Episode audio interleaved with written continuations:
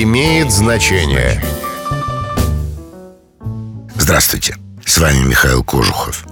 Из двух зол выбирают меньшее.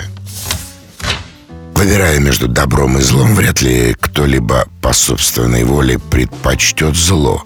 Когда же приходится выбирать между плохим и очень плохим, склоняются к более мягкому варианту. Так было не во все времена. Еще древнегреческий философ Аристотель в своей работе «Никомахова этика» писал «Меньше из зол надо выбирать». Цицерон копал еще глубже. В труде об обязанностях он утверждал Следует не только выбирать из зол наименьшее, но извлекать из них самих то, что может быть в них хорошего. Смысл фразы остался неизменным и сейчас.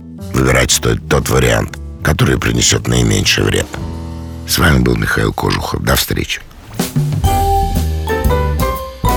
Имеет значение.